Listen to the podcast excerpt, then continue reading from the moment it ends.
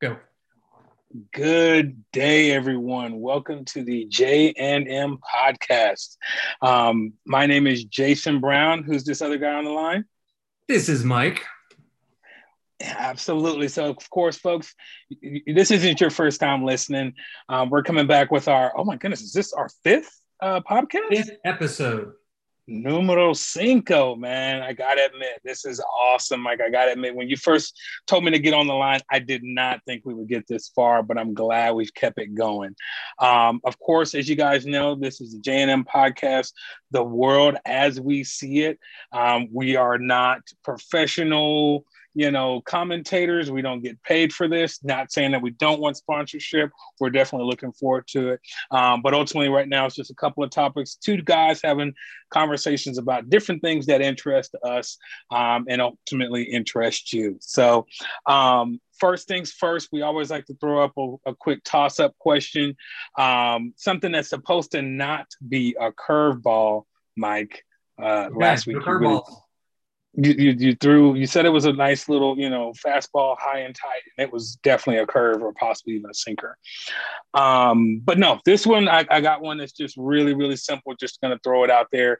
You give me your insight and we'll start getting it rolling. All right so um, question coming up.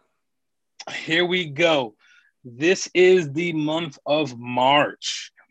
The biggest thing that goes on in this month in my opinion is the ncaa tournament will or have you will you be watching it and have you watched it in the past? Uh okay i have watched it in the past.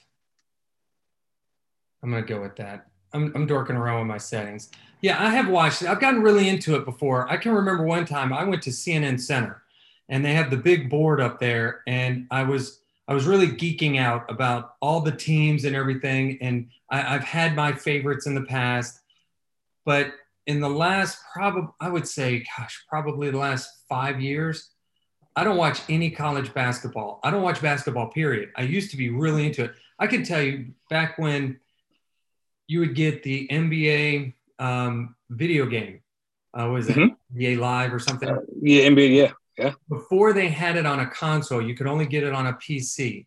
And I remember playing with like Michael Jordan and Kareem Abdul Jabbar, Magic Johnson. I mean, you had just the legends on there, right? Mm-hmm. Charles Barkley. Mm-hmm. So that's back when I was really, really into basketball. But then I, I, I don't know what happened, but I think it's because they just they get the game has gotten so good where they don't miss. They're so athletically gifted. And then college sports as a whole has kind of launched into another stratosphere when you talk about the money that goes into it and the endorsement deals that they get and the, the kids are on the court they're all tatted up and you're not that i have anything against tattoos it's just that costs money. And so it costs money. come from? So these kids I are agree. in college and they're spending thousands of dollars to get inked and you know it just mm-hmm. it's kind of lost its amateur appeal to me and it watching them is like watching the nba and i don't do that either. So I want to be into it. And what I'll probably do is as the tournament progresses and it gets into those later uh, rounds, I'll probably get more of an interest. But I, I got, I'm not, not really all that into it. What about you? So I, am kind of similar to you. Of course, as a kid, I watched it all the time with my dad, just being great, raised in a, in a sports household. Um, you know, it was like everything we did at March. I mean, it was just like one step first, couple games got rolling. We were all about it. Um, but I have to admit, as I've gotten older, definitely within kind of that same time period, the last five or six years, I do not watch every single game. I can remember um, uh, a couple years ago, the tournament was going on, and sometimes they have like those day games. I remember being at my former employer, and they had a TV going in like the break room, and everyone's like hooting and hollering. They were like, "Oh man!" And then one of my colleagues comes over, he's like, "Jason, man, you have to come watch this game." And I'm like, "Like what? Like what are you talking about, dude? Like we're at work." And he's like, "Your alma mater is getting ready to go to the Elite Eight. and I'm like, "Okay." I have expense reports to get done. I mean, I mean I got a job, man. I got kids, man. Um, so yeah, no, I mean it, it's pretty wild just how that kind of changes as you get older. But I will still watch a couple of games. Just won't be a fanatic, similar to like what you said as I was before. Um, but I will say the one thing that I truly enjoy about it um, is just that, like you said, that that level of competition. These kids we don't know if they are getting paid. That's a whole, you know, separate conversation um, in the future. But at its core, it's just some young amateur kids coming together um, to ultimately come compete for a prize together, and it's probably the most pure form of well, it was the most pure form of competition, in my opinion, in sports because it was just you know you see it like you, you can see remember in years past like you know those buzzer beater games and these kids just crying their parents are in their stands like oh my gosh can't believe we're here. Um, there, there's a lot of emotion and i'm ultimately glad that it's back this year because last year due to covid it got canceled. I kind of missed it i have to admit. I was kind of like where was march madness this year? We didn't get it so this year yeah. What i miss are the crowds and i don't know yes. if they're going to have crowds during March Madness at, at all the tournament games, but I, I can tell you that that is what really sells college sports. I agree with you 100%. Uh, they're only going to have 25%. So the way they're actually going to do it, I, I, saw it on the news earlier this morning. So they're all in Indianapolis. You know how they used to have yeah. all the teams in different parts of the country. So they're all going to be at um, what at Lucas, Lucas Oil Stadium, the house that Peyton Manning built, um, the football stadium. All the teams are in Indianapolis. All sixty something different teams. They're all in five or six massive convention hotels. They're all having to do the COVID vaccine test like seven times a day leading up to the tournament. And then once they're in the tournament, they can't come come communicate with their, they can't be in contact with their family right. and friends. Only their other co- the other coaches, and of course their opposing teams. Um, and the the crowds are only supposed to be twenty five percent capacity. That is mind boggling. To your point that they they used to fill up football stadiums oh, yeah. for these basketball games. So it's going to be very, very interesting to kind of see um, the response. I mean, it's going to be interesting. Well, and how do the logistical question is how do you get 25% of a fan base that numbers in the close to hundreds of thousands of people? So it's probably, and you and I being that we live in Georgia, the Peachtree Road Race has way more interest than they can put on the ground. And so they do a lottery. And I would assume yep. it's very similar for the the tournament. And and then it begs the question, okay, so you get a ticket, but you probably don't get to pick the game that you get a ticket to. It's kind of like the Olympics. Say, hey, I want to go mm-hmm. to something. Okay, well, you got, you know, this event at this time, and, and that's what you ended up with. So absolutely. I guess, you know, Uh, there are probably, if you're talking 64 teams, there's probably at least 50 that people have never heard of and probably would prefer not to go watch. But just to say you were there, I guess, is, you know, feather in your cap and something you always talk about. Pretty much. Absolutely. I, I, I think on I can count on one hand how many times I've been physically to a college basketball game, and they even hosted a lot of these conference championships in Atlanta. So there you go. I've been to. It's going to be an trend. Two college go. games, and both of them feature Georgia Tech. Um, no, I, t- I take that back. I digress. One was Georgia Tech at Georgia Tech uh, at the college there, the stadium, and then back when Bobby Cremins was the coach, and then. Mm-hmm one was Duke, Florida State at Florida State, and Florida State won on a buzzer beater. And awesome. Because back then, you know, Duke, well, Duke's always been a perennial powerhouse. So back then they were vying for the national championship. And so to, to lose of course. Uh, was heartbreaking. But all right, so that, that was your softball question. So here's my softball question again, just to get us rolling, just to get those juices flowing. I like it. I like it. Tell me what you know about the CrossFit Open? so, CrossFit Open, I don't know much. However, I know that it's ultimately um, an op- a, a, a, chance or an exhibition leading into possibly doing a CrossFit event so that'll then lead. Yeah, so I, ho- ho- hopefully allowing you to get into becoming a pro eventually. That's what I'm thinking. Nah. Wow. No. The CrossFit Open. Dang it. All right. The CrossFit Open is kind of, if you think about golf and you think mm-hmm. about, um, what's another good example? Tennis. When they have an open, yep. that means anybody mm-hmm. can compete, right? So okay.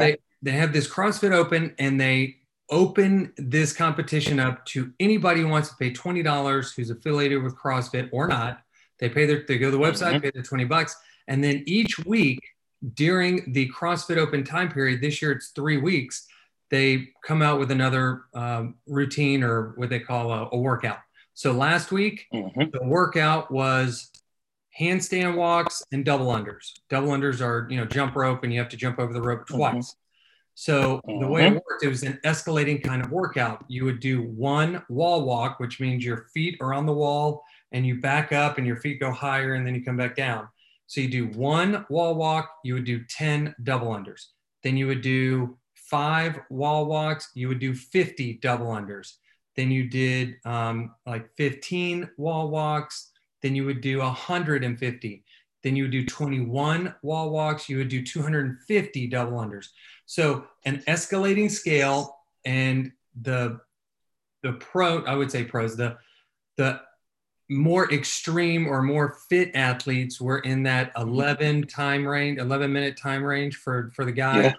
close mm-hmm. to that for the women um, but again anybody can compete so at the leaderboard you had people who you've never heard of who have never been to the super bowl of crossfit the crossfit games so again yeah. you have somebody who could be in your hometown who just happens to be good at a particular set of, of workout skills and boom yeah. they're at the top of the leaderboard but then the next week something that they're not so good at, boom, they're at the bottom of the leaderboard. So it's really interesting, really fun. And right now, tonight is the second announcement, workout number two. It's going to be live 7:30 on YouTube. So okay, just throwing that out. So this is my thing. Why are you not competing, sir? Because I suck. Um, no joke. One, I can't do a double under. Now you can scale it. They have um, you don't have to do the what they call the elite workout. You can scale it, and even if you don't have an equipment, uh, they've got workouts for every kind of category, even masters, elderly. So if you're 75 years old, they've got a workout for you.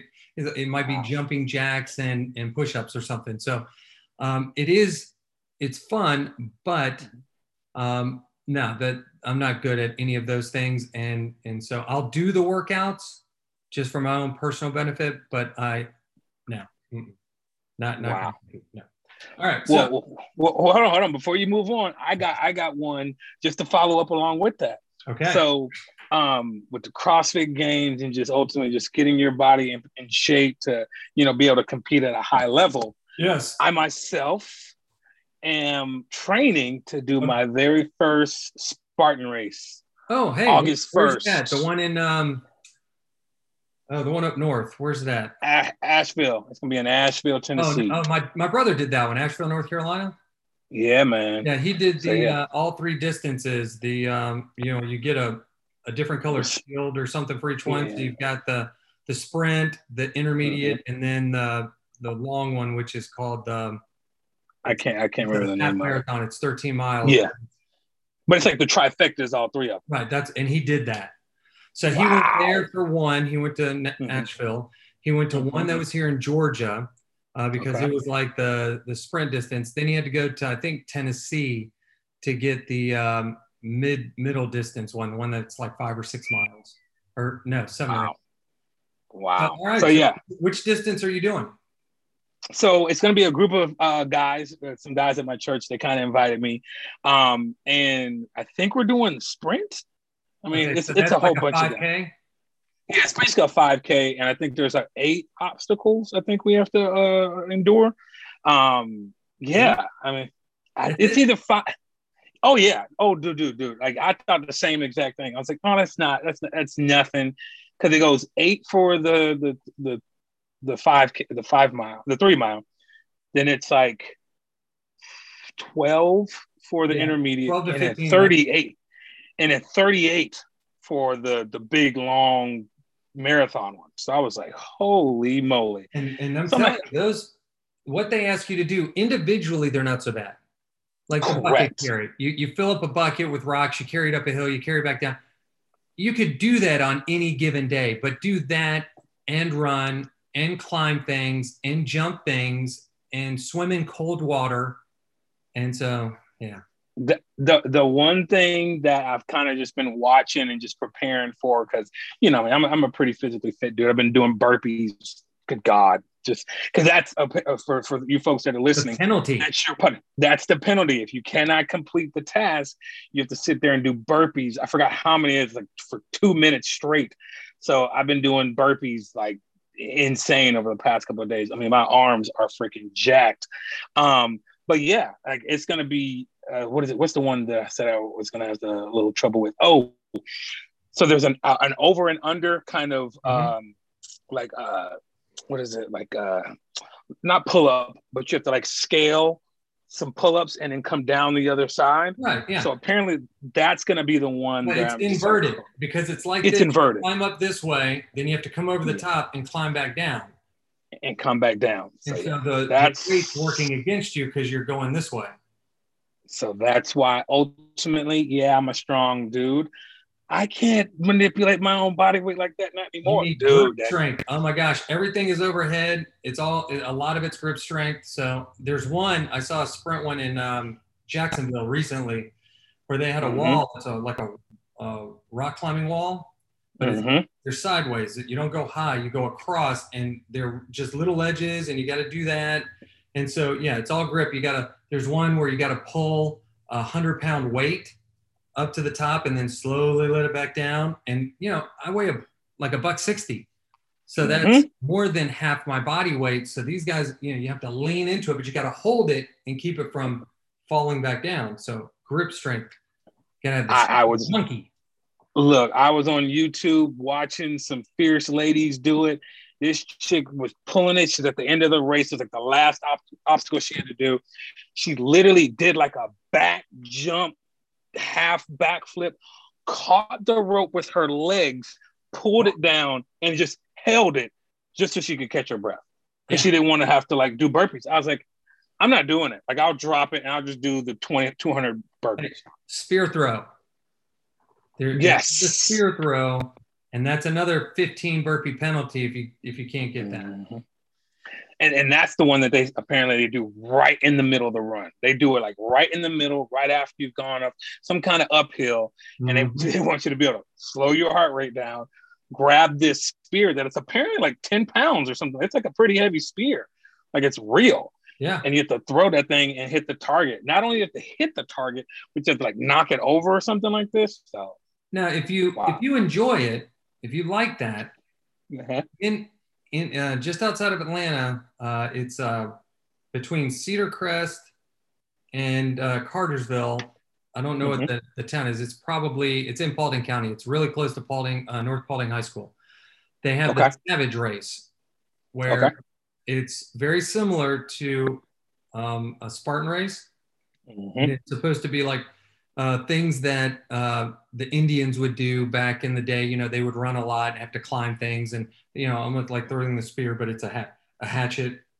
And so nice. it's very similar, and it's out on this big farm. So if if you like that Spartan race, you can do a Savage race closer to home. I think they do it in uh, September. So okay, okay, that, that's that, that's the other thing. I'm trying to figure out if there's like a like an entry one I can do, like kind of like in like the next two months just so I can see where I'm at, you know, kind of like test myself and then ultimately just get back to training and then resting right before because I have until I think it's July 31st or August 1st. So I got some time. Oh, oh no, it's made up. The money's been spent. Like I'm oh, doing okay. it now. Right, gotcha, gotcha. Yeah.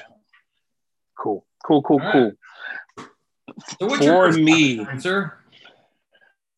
So my first topic is, of course, the one thing that is on everybody's mind. I think you and I had a short little conversation about it earlier this week.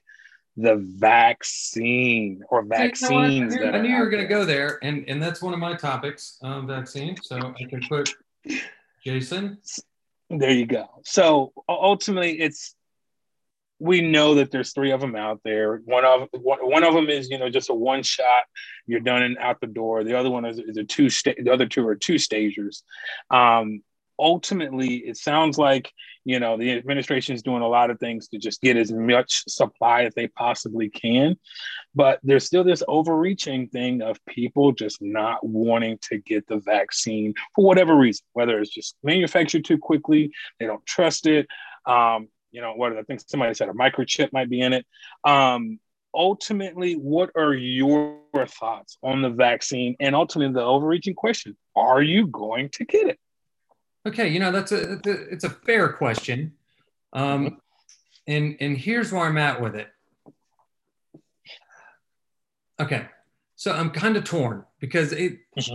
vaccines as a whole, on if you look, if you take vaccines by themselves in a vacuum, no other extenuating circumstances, vaccines are good. If you look at the the disease that vaccines have been able to uh, rid, you know, get out of society, smallpox, eradicate. And so polio, those vaccines helped eradicate those diseases. So, mm-hmm. on the one hand, I've got, oh, it's a good thing.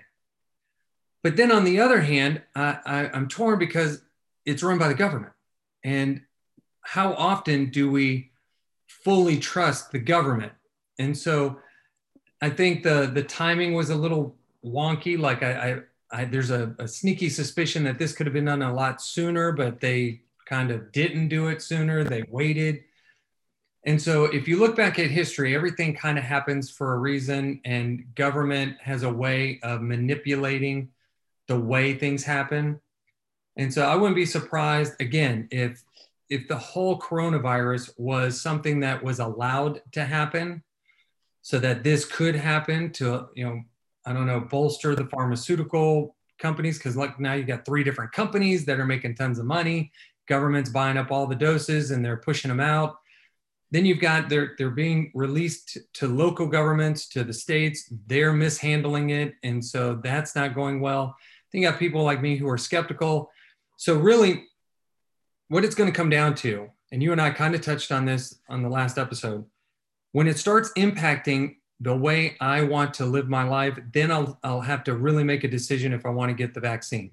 If I can't travel, if I can't go certain places, do certain things, um, then yes, I'll be way more likely to get it. But it begs a question how will they know I got it? They give you a card but as you and I both know, things are easy to lose. People lose their mm-hmm. phones. Phones are bigger than this card. So this card will get lost. So then how do is there a national database? Well, if there's a national database, well, then they're tracking you. So I've heard speculation that they'll be able to scan you to tell if you got it. How does that work? So I can't confirm that obviously, but there's a lot of hearsay out there. So right now I'm on the fence. How well I know you were going to get it because one, you want to travel, and two, your wife will bury you in the backyard if you don't get it. So, but what are what yeah. are your thoughts about it? Even though you know you're going to get it. So, so my my thing is initially, um, I do have a couple of friends who work in the pharmaceutical, um, you know, realm, as well as individuals who are in the healthcare world. Um, and, and so initially, of course, what's that? And they said, no, no. I mean, I, I, honestly, they were just like, you know, hey, you know, yes, this thing was. My main concern concern was this was made very quickly. It was made insanely quick, very very fast, and then on top of that, history has shown, to your point, that vaccines ultimately change and get altered over time to address, um, you know, those other uh, diseases, polio, measles, um, you know, all those different things were changed and had different types of side effects. Now we're starting to see that, you know, I can't speak, speak to the specific um, vaccine, but I do know that it's either the Pfizer or the Moderna version. The second shot gives you some kind of, some people, an adverse reaction or, oh, yeah. or, or a re- an, an increased heart rate as well as a fever. Um, so those are the things that were on my mind where I was just like, wow, you know, that's that's pretty, you know, intense. Um, but ultimately, the my main decision was was my mind was made up once I saw my father get it, saw my mother get it, I saw three of my friends get it um, who are healthcare workers, two of them that are not healthcare workers, um, a couple of teachers that we do know that actually got it, and ultimately just watching them, just seeing their reaction as well. Um, and ultimately, I was like, you know what, this is allowing you all to do a couple of things that I'm not able to do. Number mm-hmm. one, visit family, travel, um, be in certain types of functions that I just would love to be able to to you know partake in. Um, but ultimately, it seems like what has been done um, was done right, as as right as it possibly could, considering the circumstances with the t- pandemic. I do know, to like what you were saying, that it was government run and and it's you know done to kind of booster the um, pharmaceutical companies let's be very, very clear. Pharmaceutical companies are the most wealthy organizations in the world. And yes, they were incentivized by actually getting this done. So I actually do know that for a fact. A couple of my buddies who are pharmaceutical reps have said that that there were insane level of payouts that were given to these organizations to come out with um, you know with with a vaccine very very quickly. Uh, for those of you who are um, in the Atlanta area. You can kind of remember when the I 85 bridge collapsed. It was a big, huge thing. It shut down the highway for a number of months. They were saying it was going to take almost, you know, six to eight months to actually get the highway back up and running. They had it up, up built, sound, and ready to roll by, I think, what it was like two months. I mean, it was yeah, like it was, record ridiculously time. fast. It was like people didn't even want to drive over it.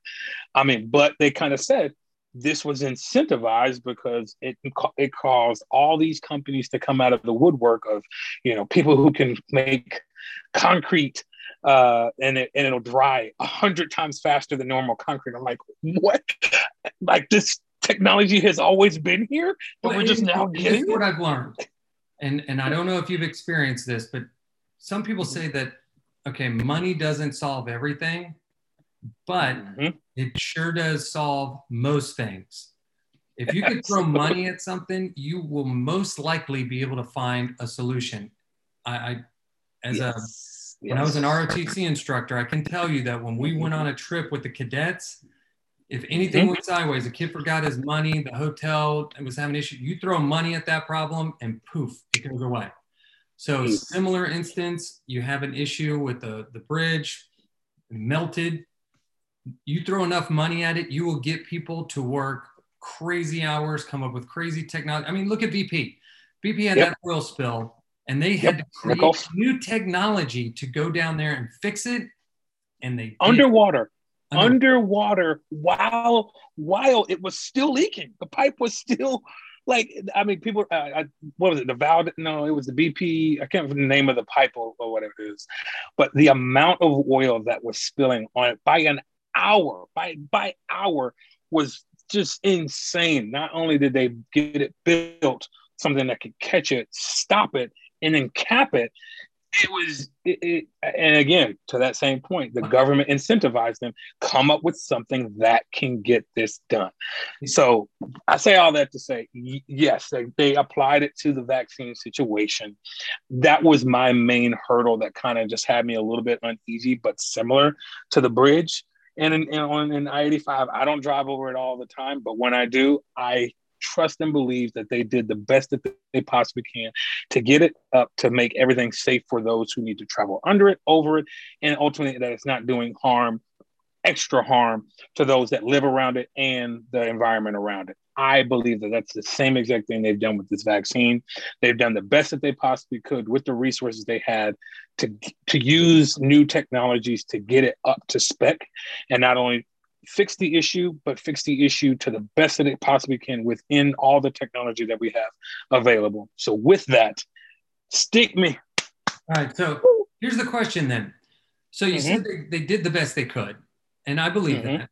And I believe that mm-hmm. they did the, the best kind of trials they could do to determine one, the efficacy of the vaccine, and two, the side effects.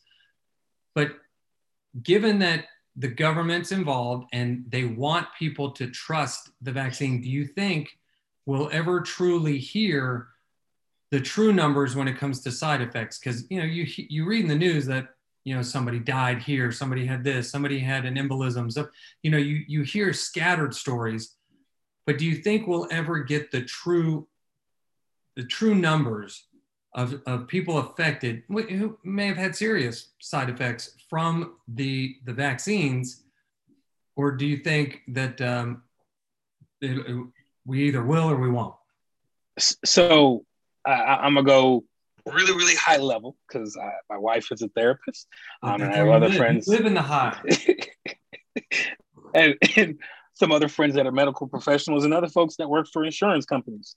So, yes, there is data out there, but it will only be sh- given and shared with certain audiences. So, what do I mean by that? Well, I'm fine with that. Any, t- so, so, there are individuals right now, and I we used to work for one years ago, decades ago, an insurance organization. An insurance organization and able to insure someone would need to have medical information about this individual. So I was like, okay, cool. You know, it sounds like you just send this person out for a physical and everything's all hunky dory. And they're like, yes, kind of. We will send someone to their home to get that information, the, the physical data from them. But within that, we need you to get them to sign this piece of paper. This piece of paper allows us, the insurance company, to have access to the MIB, which is the medical insurance, some big, huge thing. And it basically said that them signing this states that we can have all of their medical records, not some of their medical hmm. records, all of their medical records. I'm like, what do you mean by like all their medical records? The insurance companies, if you want to get life insurance, I know this for a fact, permanent life insurance, you have to sign this piece of paper and it states we can have access to all. And, and for some people who have been healthy in, uh, as an ox, hey, you have what they you know when you were born, what your blood type is, you know how often you get a flu shot, things like that. But it is a full record of every single interaction you have had with any medical facility. It's like the oversight, the, the federal oversight over all Wellstar, Piedmont Hospital, uh, uh, Sentara, Kaiser Permanente, they all record their information, information, and then share it with this organization, which is a government-run mm-hmm. organization, and all they do is research. So again, this information is available. They are tracking the side effects, who's getting side effects, at least the individuals who say, Hey, I'm having an adverse reaction to this, come in, do some tests. That information is getting recorded. It'll probably be shared with that one specific person. But like we all know when we go to the doctor, hey, yes, if you sign this, your information will not be shared with anyone else without your consent. And that means mm-hmm. general population. But it's already getting shared with another organization that is not private, it is federally run, and it has everything. So, yes, in yes. the short answer. So I don't think I don't think we'll ever know the true fallout. I think the the government will keep that very closely contained. Um, mm-hmm. But um, I, I don't I don't want that information. I mean, if it's really bad, I would I would expect us to know. But if it's marginal, I think it's more important that more people get the vaccine and that we return to some kind of normalcy when it comes to the economy and how we do things. It'll never get back to the way it was. People will right. always, and, and it might be for a good thing. It might be a good thing to be more cognizant of washing your hands and you know wearing a mask when you go out in public because there's the flu and there's any number of other airborne bacteria that you could be protecting yourself from. So that's a good thing. That means you know uh, fewer days uh, at home sick. So Correct. that means employers are paying, you know, less sick leave and all this kind of stuff. So those that could be the unintended consequences of this. So I'm not, I'm not, I'm okay with not knowing. Uh, I want people to get their shots. Uh, yeah. It probably won't be me, but I want people to at least think that, you know, things are better now. Um, because I mean, with or without. I, I, got. I got you, Mike. I'll, I'll be part of that herd immu- uh, immunity. I'll, I'll, I'll, get my shot for you, bro. I, well, I figure, you know, the rates are going down anyway. And so if, mm-hmm. if 50 or 60% of the population get it, then I mean, how, what kind of effect will that have? That that'll have a, a tremendous impact on Correct. the population at large. So that's a good mm-hmm. thing. So and, and and and and one quick thing before you jump to your topic, one thing I know for a fact that is a valid point for my wife to where she's saying that I need to get it, but at the moment she's not comfortable getting it because we just had a baby and right. she's nursing our newborn. So therefore, and they're doing we don't know. They're doing testing on some of the vaccines. I, I don't know which one. I think it's Moderna that was.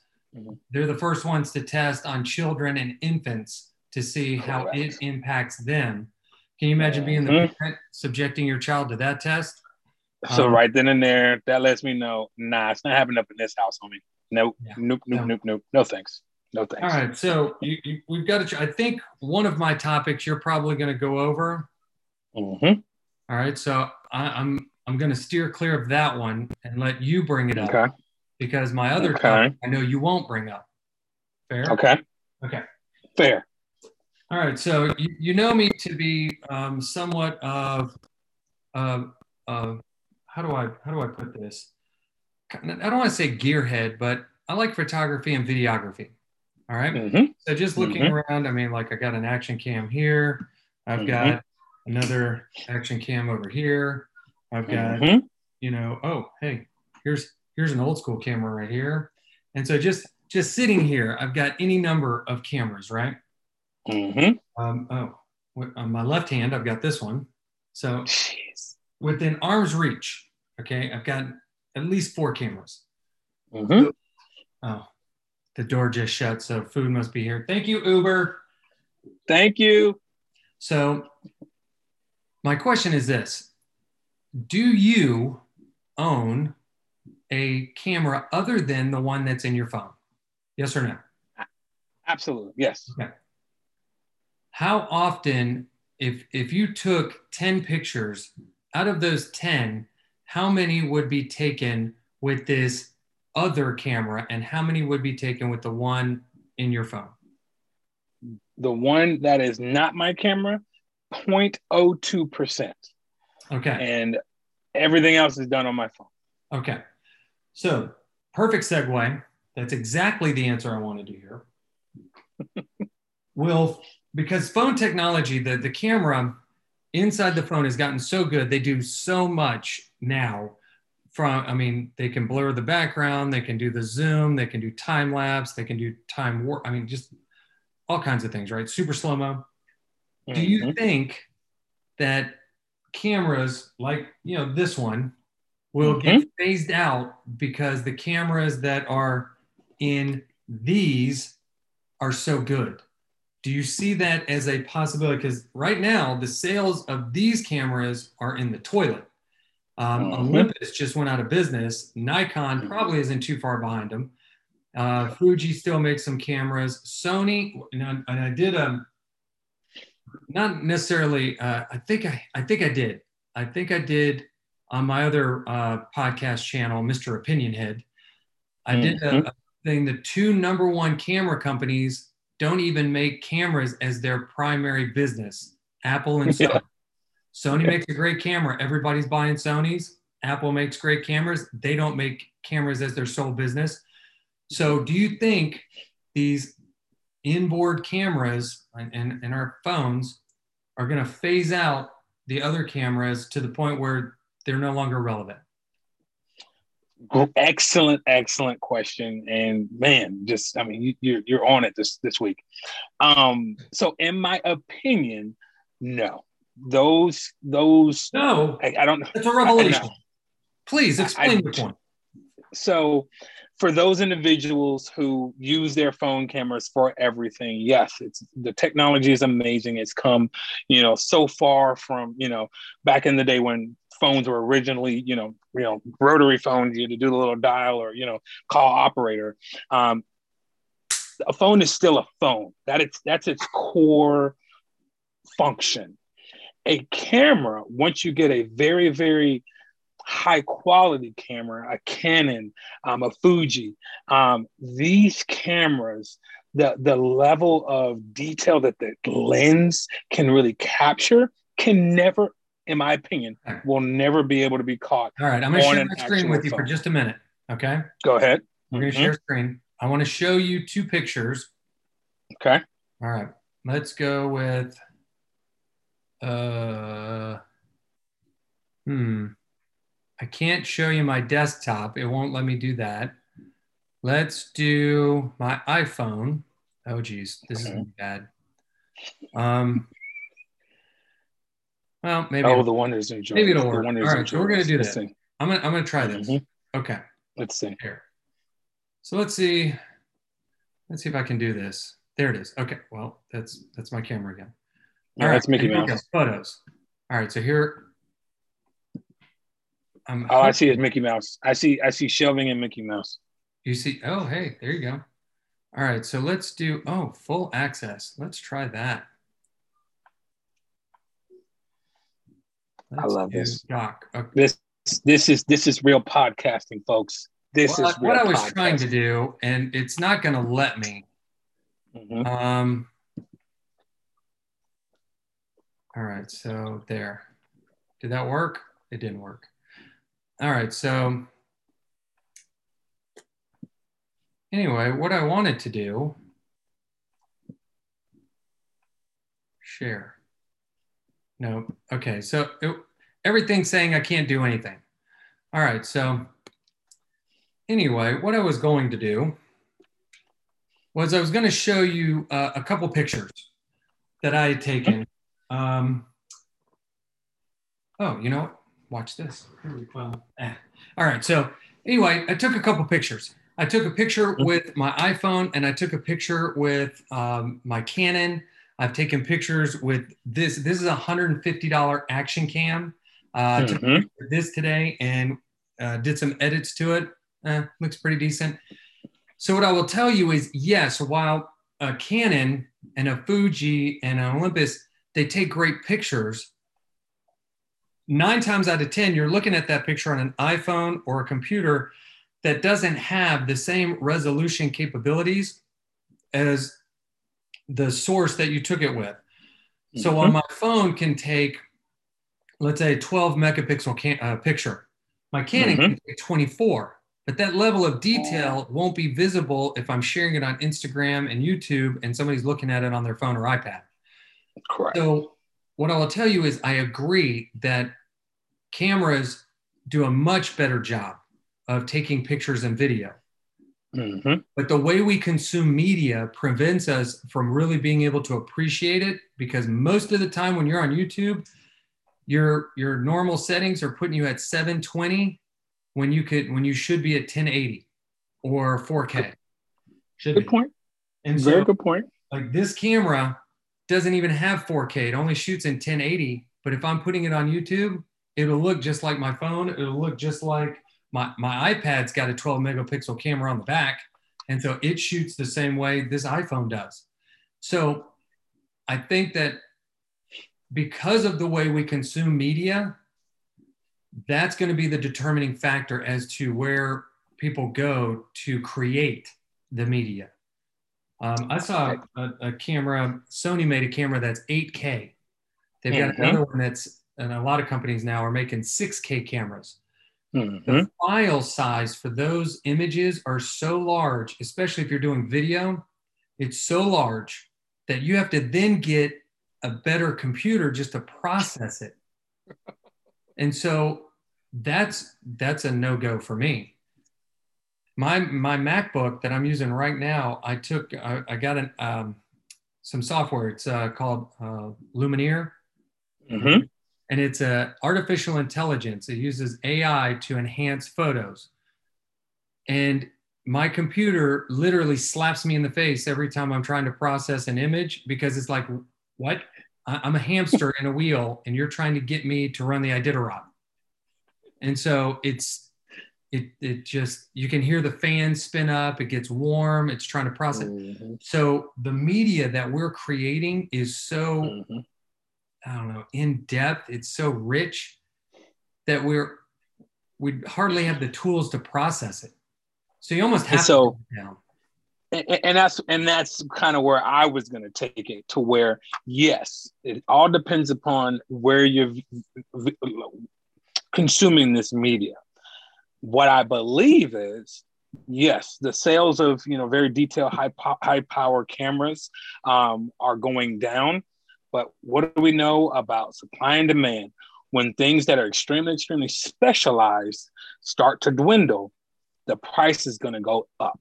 So when the price goes up, the individuals who are really truly the best at it, that are professional photographers and professional, you know, media creators, are the folks that are ultimately going to be able to afford it and then be able to put out that high quality media that we see in one film, television, and ultimately um, still, in my opinion, I don't think we're going to be completely away from print, but in certain um, marketing um, things are still going to go depend upon that extremely highly specialized photographer who can give that high level of quality.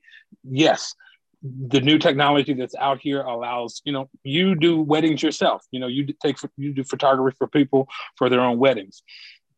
It's just going to go to a more very very specialized individual who is you know no they're not going to take those weddings but ultimately they're going to shoot the brand new you know uh, you know marketing uh, campaign for coca-cola. They won't be doing that on a smartphone that's still going to be done by an extremely highly specialized piece of equipment by an extremely highly specialized professional who can like you said tr- transfer or process that media or that data into the finished product that you say yourself. If you were able to see that picture, you would be able to the naked eye, you probably wouldn't be able to see the full detail, but that's when how does that media get presented? If you're going to shoot in 8K, you're going to have to have something that can present on 8K. May not be a phone, but it could be a light display that you see in, you know, the, the, mall that you go to or you know up on on side of a building or something so that's where i see it going fair point fair point. and i like what you said about i like what you said about this that when things become when there's fewer of them the price goes up um that's mm-hmm. supply demand scarcity and halfway scarcity. through that I, I had a point that i was going to make about that if you look at peloton they, they're extremely specialized and so they, they've got that price point at over $2,000. So people look at it and go, oh, well, it, it must be really good because it's over $2,000 and they buy it. Um, interesting story about Peloton. When they had it priced lower, nobody bought it because they didn't think it was good. They raised the price. People thought, oh, well, now it must be good because it's more money. So they buy it. Same thing with mm-hmm. cameras. They're going to, you know, the, the more they cost, people are going to look at them and go, oh, they must be really good. And so it's reserved for that higher end photographer and most of us, you know, who aren't professionals are going to use these entry level tools that for YouTube, Instagram, and those kind of things are perfectly viable. Absolutely. I got an entire wedding on on my um, iPhone, and mm-hmm. so except for some time lapse, but most of it was on my iPhone. Put it out on YouTube. Family loved it. So there you go. There you go. It, it it's it's ultimately kind of how um, let's let's go to printed media no one looks at printed media the way that we used to 50 60 something 100 years ago to where the newspaper was everything okay now now tell me your your impression of of print media because i think it breaks down into two categories you've got the one category that is in the moment getting the picture and not necessarily worrying about composition, framing, uh, lighting, and all that. You're in the moment. You're trying to, and that's what I. That's where I put news. The, the, mm-hmm. the news media is about getting mm-hmm. the image, like the insurrection at the Capitol. They just want they just anything want they can. just want the image. You don't care if it's 1080, 720, 4K, whatever. You just need to capture it. But then there's that other type of media where it's portraits, weddings, um, volcanoes, you know, things like that, where you want to you want to frame that up you want to get it just right and and you've got Full spectrum and you want to make it look the best it can possibly look so i think that mm-hmm. you've got to break that down into to two different categories because that determines the type tool that you're going to use when you want 100%. that here and now a phone a small camera like this this little camera here. I love this camera. This is a Sony point and shoot. And so Mhm. a little flip up screen, right? And so Yep. this, you take that, you pull it out of your pocket, and you can take a great picture with this. hmm Point and shoot. You don't do a lot of changing settings and making sure that the lighting is right. Lenses. So Yep. to your point, no, we don't look at it the same. But for news, we just want something. something something it's something better than not having anything at all um so yeah i mean it's just going to come back to to that point? Is this for news or is this going to be a true publication that's going to basically reach the masses? Right. you know so another example just really really quick um you know um as far as just production value from a movie like avatar where you know they just money wasn't even an issue they just wanted to shoot it and then ultimately you kind of compare it to you know national lampoon you know? Two Uh, completely different genres but still classics but the different type oh yeah. of capturing media and how it gets presented now, do you know the history of Avatar? i do not They did not. Okay, um, James Cameron wanted a, a certain type of of 3D immersive type of product. Mhm. Technology did not exist to provide him what he was looking for at the scope that he wanted. So he built mm-hmm. a camera that would do that.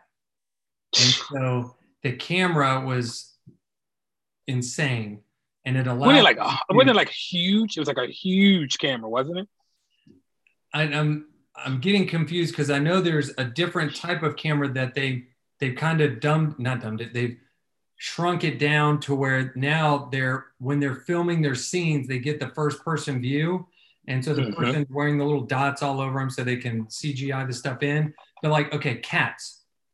Cats was all CGI. They put all that in later so they they didn't just mask them after the fact. You know the guys who wear the little bubbles and everything and they'll just Mhm. Mhm. put something on like Iron Man or something. No, they, what they did is they had to, yes, they CGI'd all that in, but it was done in a way to where everything looked like it was them. And it was all because of the camera that they used. So from Avatar, where they created the technology, to now you've got movies that are 90% CGI. Um, you know, we're we're moving into uncharted territory and they are very specialized. But to your point, some movies you don't care what they're shot on, and, and like Cloverfield. Did you ever see that movie? Yep. I did. All shaky and everything. They wanted it to look like Sideways. the Blair Witch Project. They wanted it to look like Mhm. it was a piece of crap camera. Correct. Yeah, that's you just want to be there. You don't care what you know media you're using. You just wanted to be there. And so I thought that was awesome. I, I know. It's frustrating. You're watching them and you're like, turn left, turn left. I want to see what's left, turn left. And they don't, they turn right. You're like, stupid. And so it's very frustrating because you're wanting to see things they're not showing you. And that's half the appeal. Of course, and, that's why you know you go back and watch it again till you're like, well, well, and then you're leaning and and like looking at the camera, like and at the screen, like maybe maybe if I lean, I'll be able to see it, or if I, I rewind another thirty seconds, then I might be able to catch what I'm trying to see. Uh, Dude, yeah. just oh, that's awesome. All right. Do you have That's one awesome. last topic? I think we got time for one more. I got one last topic. Um, it's it's gonna it's not so much polarizing, just kind of interesting. Um, it's something that just hit the fan waves across the entire country, at Oh, least the? United just, States. Just hit. So you're not you're Yeah. not going to talk about the the royal interview and Oprah. You're not going to talk about stimulus checks. You're going to talk about something that just came out like in the last couple days. Th- That's what it was. You just hit it. The stimulus check. Oh, okay, just good. got. That's what I had written down, and I knew you were going to. So we're, we're there. Yeah, absolutely. So, um, just I mean, we know uh, uh, every single American just got you know fourteen hundred dollars um, for themselves and ultimately all their dependents inside their home. Plus, there's this other piece of you know um, legislation that passed, like a child credit that's out there or something like that. I don't know exactly all the details of it, um, but this one trillion or I don't know how many trillions it is or billions of dollars that it is that It's got 1.9 pushed. trillion dollar relief package. 1.9 trillion dollar relief package. Um, so yeah, so it just it's starting to hit people's bank accounts, or it's reaching all the banks now. Um, what was your this point? is now the this is the third one that got pushed. Yep. How, I, I'm interested to know now. I'm, I'm, I'm in my right mind.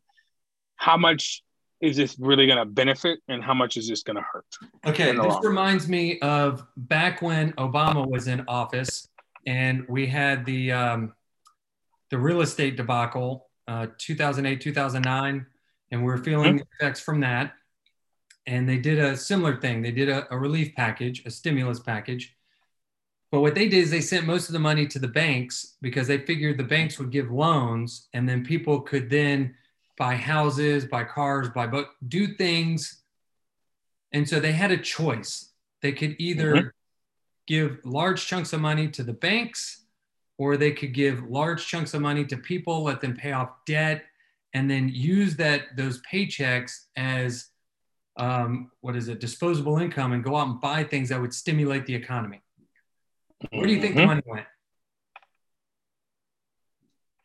The banks.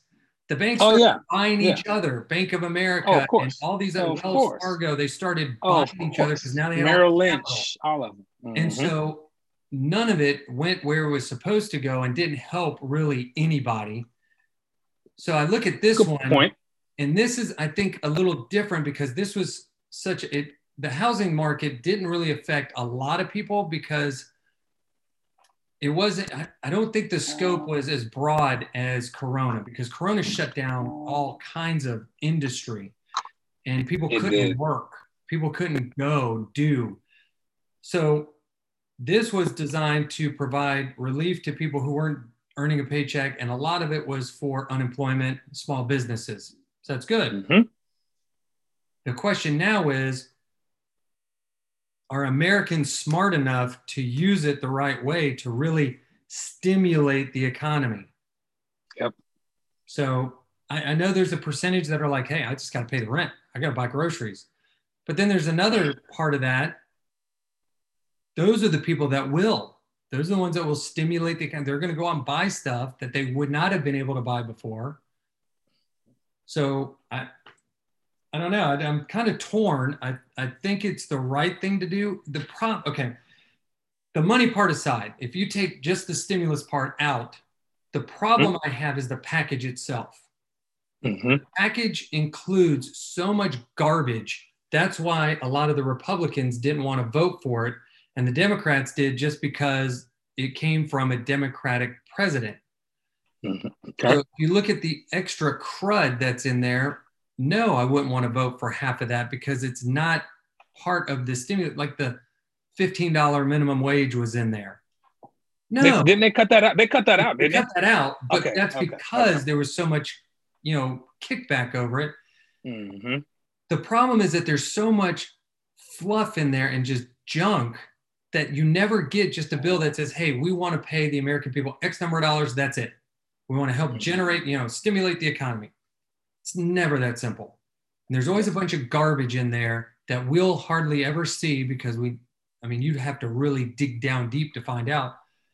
And then you got, you know, politicians who say, well, you know, we, we need this money, so we just got to approve the whole thing. And if you don't, if you don't go for it, you don't say, then you're you're labeled, oh, you just you don't want people to succeed. You you know you're not you're not for uh, stimulus money. So yeah. I, I, I, I'm I'm kind of I'm kind of caught similar situation to where um, I do believe that they did the right thing of basically getting funds into the hands of individuals who really truly need it. Um, I, there, are, I know for a fact that there are individuals who haven't been able to pay for their rent, um, mm-hmm. um, their mortgage, or they've lost their home, or they've lost their small business as a result of this. Um, so I get the fact that yes, these individuals needed these funds. Um, I also uh, recognize the fact that um, there are other things inside the package that were meant to stimulate the the the um, economy for other individuals. You know, mothers who need you know an extra funds to be able to you know pay for daycare because they need to go back to work so all these different things are kind of in there to help the one thing that kind of kind of got me, and you kind of alluded a little bit, and this is just more so far reaching than just again, where's the education? Where's the communication of basically, hey, yes, you got this check. Make sure you're making wise choices with it. I was talking to one of our colleagues and he kind of said it. He said, Jason, like, could you imagine being a college student right now and you just got $1,400? What's the first thing you're going to do? I was like, dude, I'm going on, on a trip, spring break. I'm going to fill up my car or I'm going to get a flight to somewhere because, you know, I, I, I've been working hard. I've been studying really hard at school. I'm going to Panama City. I'm going to Miami. I'm going down to the Caribbean. That's what I would have thought in my, you know, college years ultimately now that I have a family and a full-time job, I'm like, what is going, what can I do? Um, or what, what should an individual in my stature who does get some of this money or whatever the money is invest it? Where's the end of individuals who are basically saying, yes, this, whether you need it or you don't need it, are you going to put it towards something that's not only going to benefit you right now in the short term and not just only benefit your, you know, your own household or your community to kind of build the economy, but long term.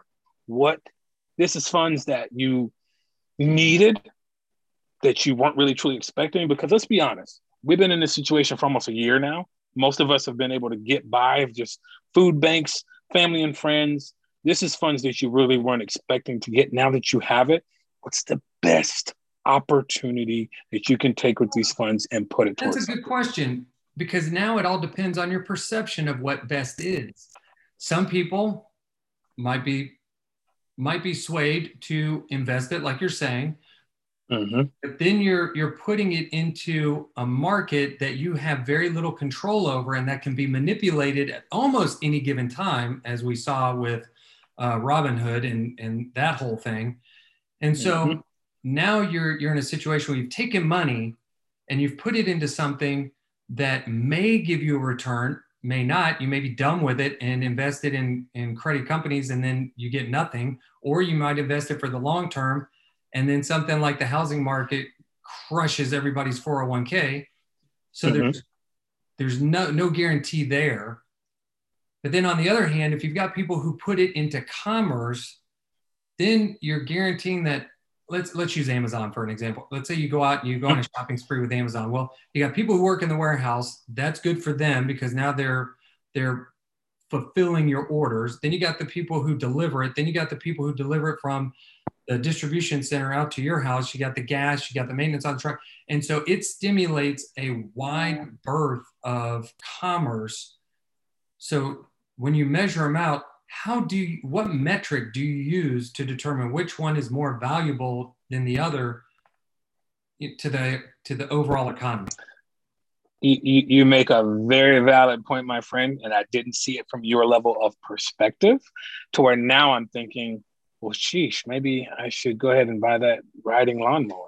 Like, heck yeah, man! That, that's the gift that keeps on sucking money out of your pocket because you got to put gas. You got. I tell you, my dad's got a lawnmower, and man, that thing, it ain't cheap to fix, bro. It's and not, it man. Lots of gas.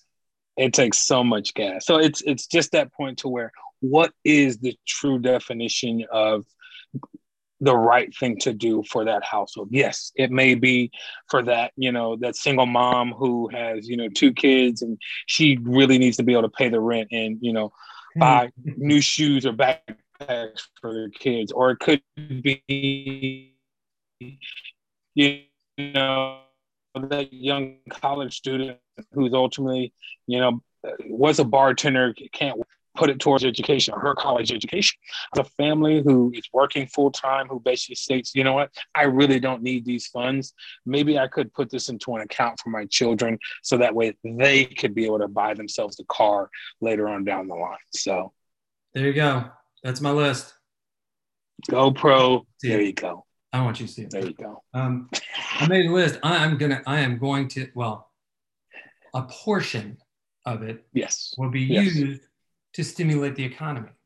The mm-hmm. other portion will be put back to stimulate the economy at a later date that is yet Beautiful. to be identified. Um, because Hey, who wants to stick around their house all the time? You want to go on trips. You like to travel. So, so, so, so, so, right then and there, that tells you. So, I, I, full disclosure, my wife was like, "Yes, we, we need to invest in all that other stuff and think about the kids' future." She literally looked me in the face and grabbed my face and said, "We're gonna leave the house. I don't care what you say we're leaving the house. We're going to go outside. We're going to get out of these four walls. I'm leaving this house, whether you want to or not. If you don't leave, then you can control at least some of the spending of it. I was like, all right, fine. We'll, we'll leave the house. So, yeah. She yeah. looked at you and said, whether you're coming or not, I'm going. Whether you want to enjoy some of it or not, it's going to be enjoyed. So you might want to be on the, you know, the receiving end of some of that enjoyment. Yeah, you might so, want to yeah. be on board for that one. awesome, dude. But yeah, so, I mean, that that was my topic. All right, so let's look. Let's do a, a quick recap. Um, according mm-hmm. to my notes, mm-hmm. uh, we started off with your softball question about March Madness. Mm-hmm. Followed up with my softball question about the CrossFit Open. Correct. Then from that, we kind of went into uh, the vaccines. Correct. And because both of us had that topic, we discussed that at nauseum. Correct. Then uh, it was my turn, so we went into cameras. Correct. And then we finished up with the stimulus package and the mutual topic and how you know that affects the economy and how people should use it and that kind of stuff. So I think I think uh, overall, I think we hit all the high notes. I think we gave people some things to really think about and hopefully create some discussion.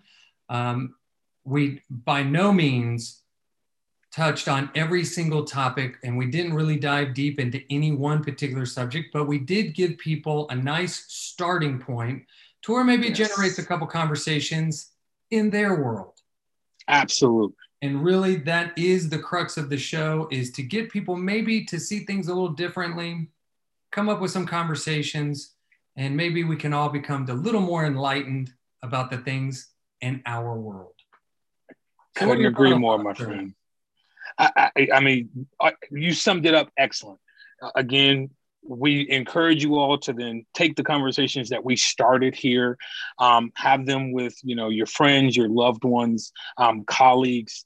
These are the types of things that help us to see um, each other our perspective and ultimately help us to put ourselves in other people's shoes.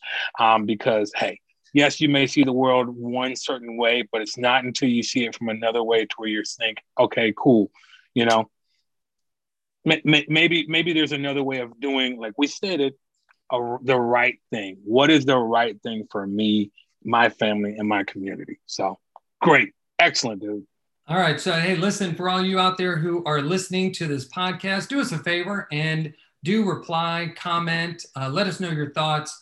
Uh, let us know future topics things that you would like to have discussed maybe a question or two. Uh, we would love to hear from you. And um, if you're not already, go ahead and subscribe. And so, um, subscribe. Um, so you can get this in your inbox and listen to this maybe on your ride to work, uh, your next trip out of town. Now that uh, some COVID restrictions are, are being lifted. So, with that in mind, this is the J and M podcast. He's the J, I'm the M, and this is our world as we see it.